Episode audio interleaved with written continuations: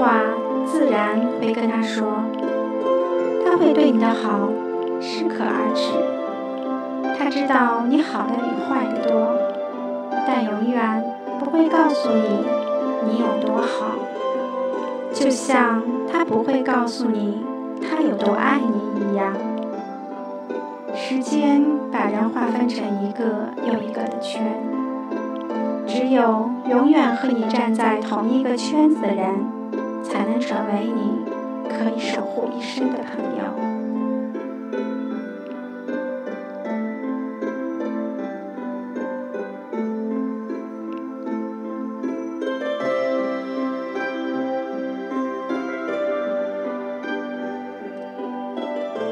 嗨亲爱的朋友们，大家好，我是主播雪儿。这期依旧是雪儿给大家分享故事的时间，接下来就由雪儿分享故事给你听。故事的名字叫《有些朋友就是用来说再见的》。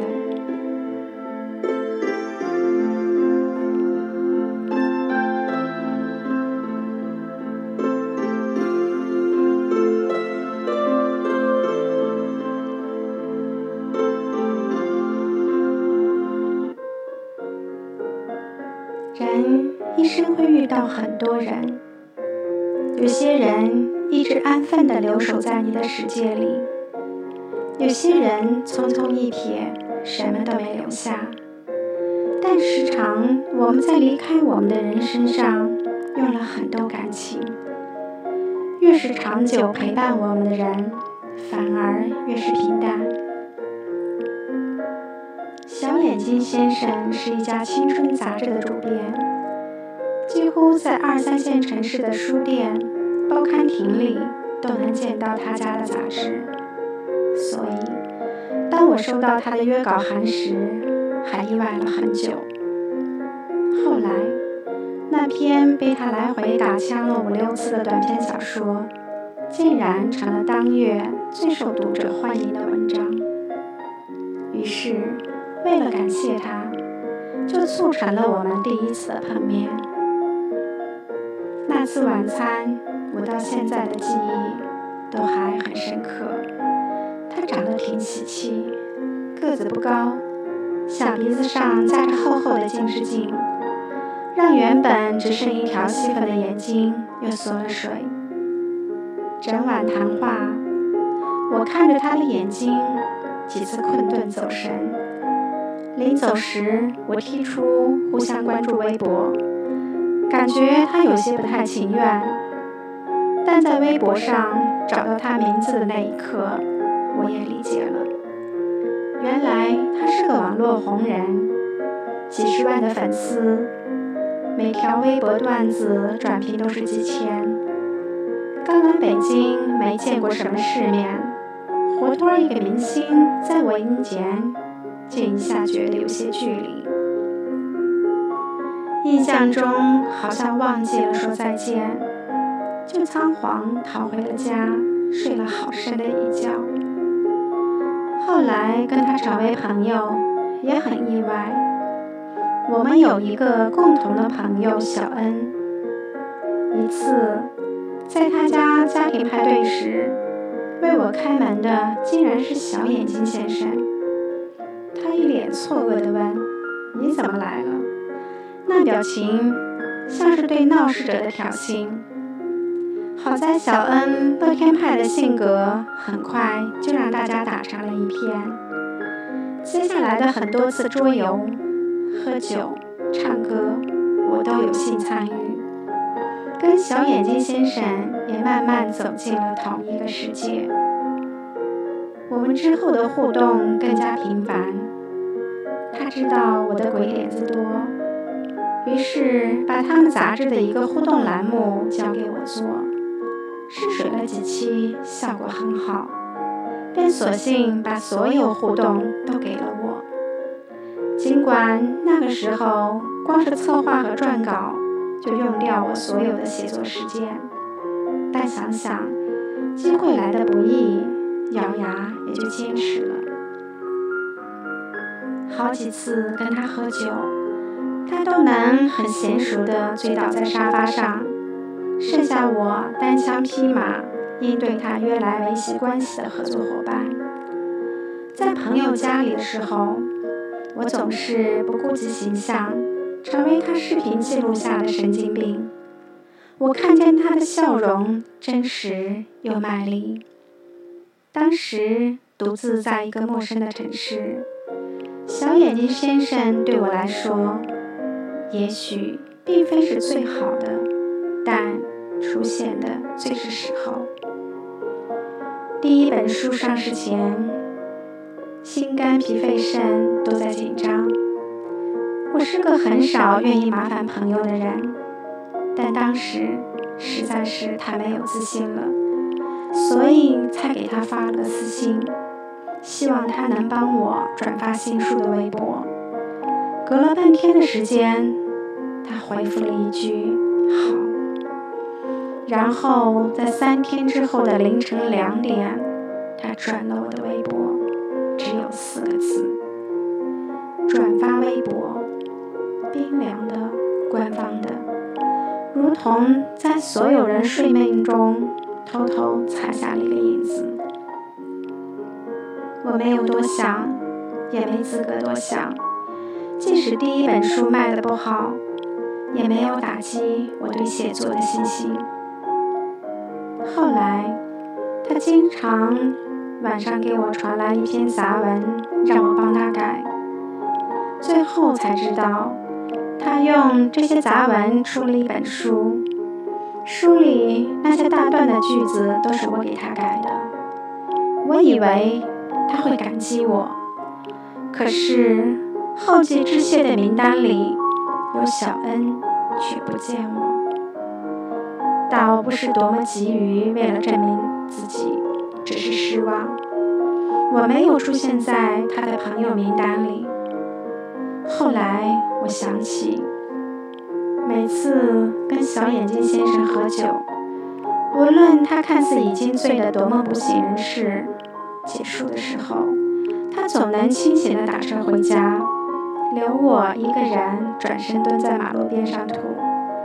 那些他背后给无数朋友分享过的视频，都让我变成给别人带来快乐的傻子。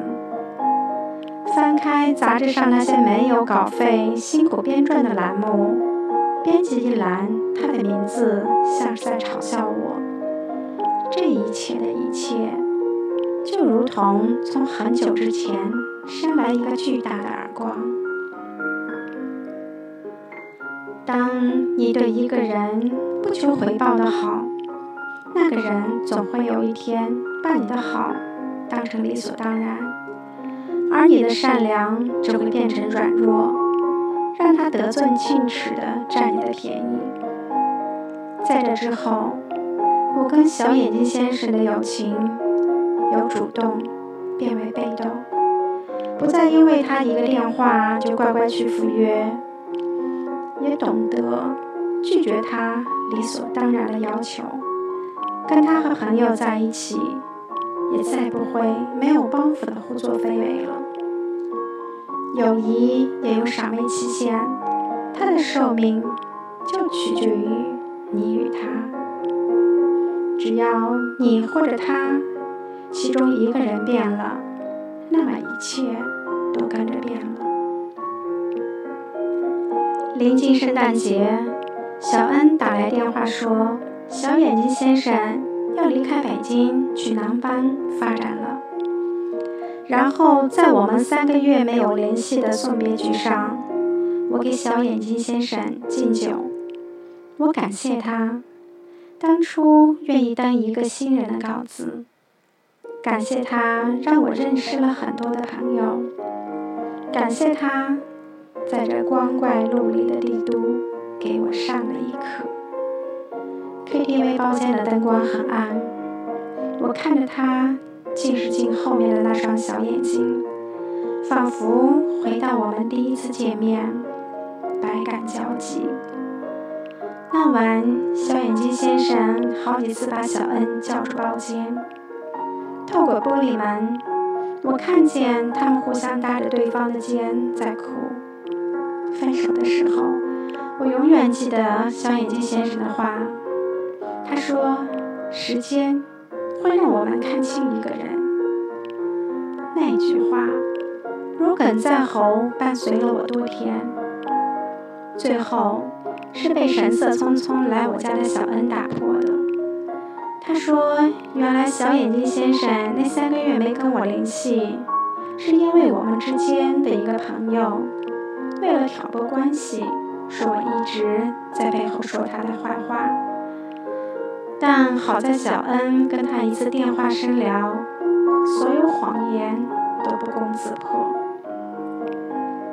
听到这个消息，我没有很惊讶，反倒很平静。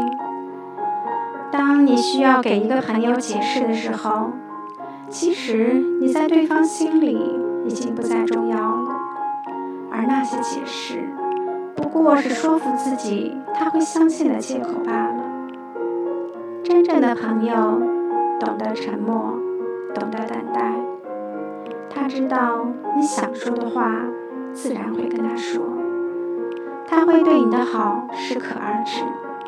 他知道你好的比坏的多，但永远不会告诉你你有多好，就像他不会告诉你他有多爱你一样。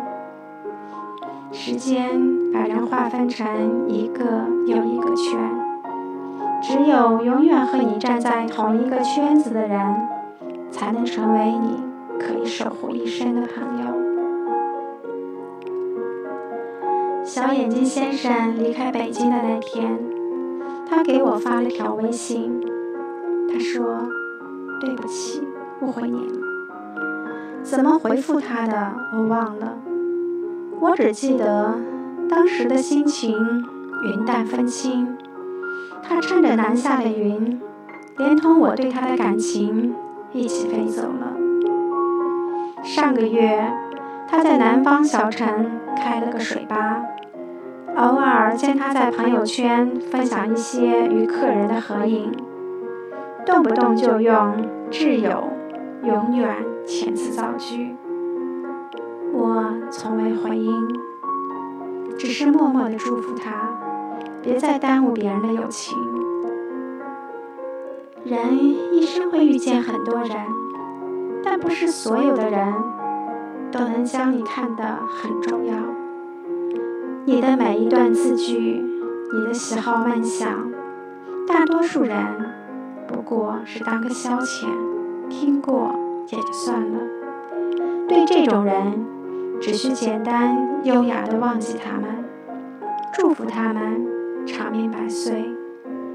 反正随着心智的成熟，你会学会比较和挑选适合的人留在你的身边。你的热心肠、善良和谦卑，都会变成他们同等的尊重与回应。你能肯定，这个世界上除了爸妈之外，还有绝对不会抛弃你的人。有些朋友就是用来说再见的。或许一辈子留到最后的那寥寥无几人，最能记住的只是你原本傻气的样子。在长久淡漠的陪伴里，要时刻提醒着，你们是相互选中的人啊，所以永远也不要分离。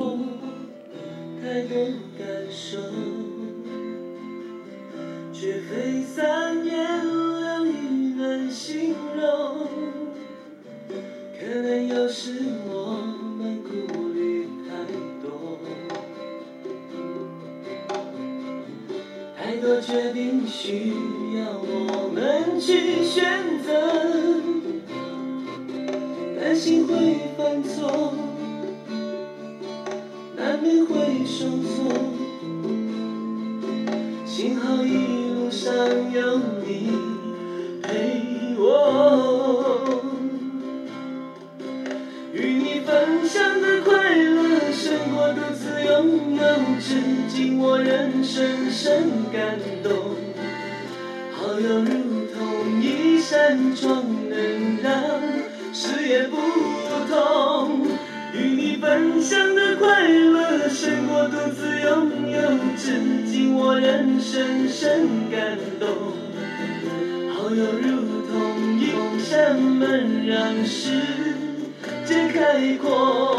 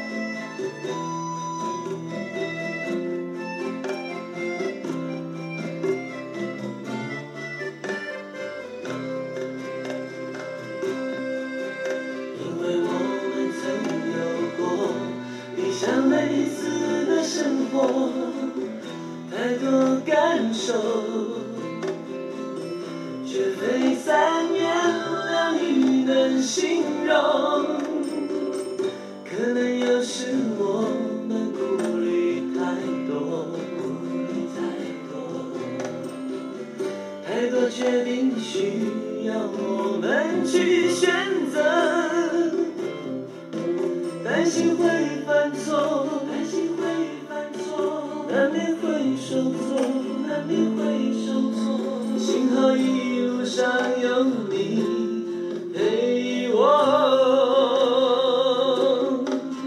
与你分享的快乐，胜过独自拥有，至今我仍深深感动。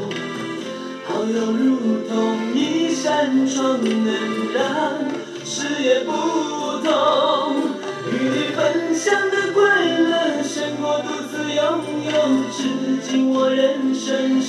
感动。好友如同一扇门，让世界开阔。与你分享的快乐，胜我独自拥有，至今我仍深深感动。好友如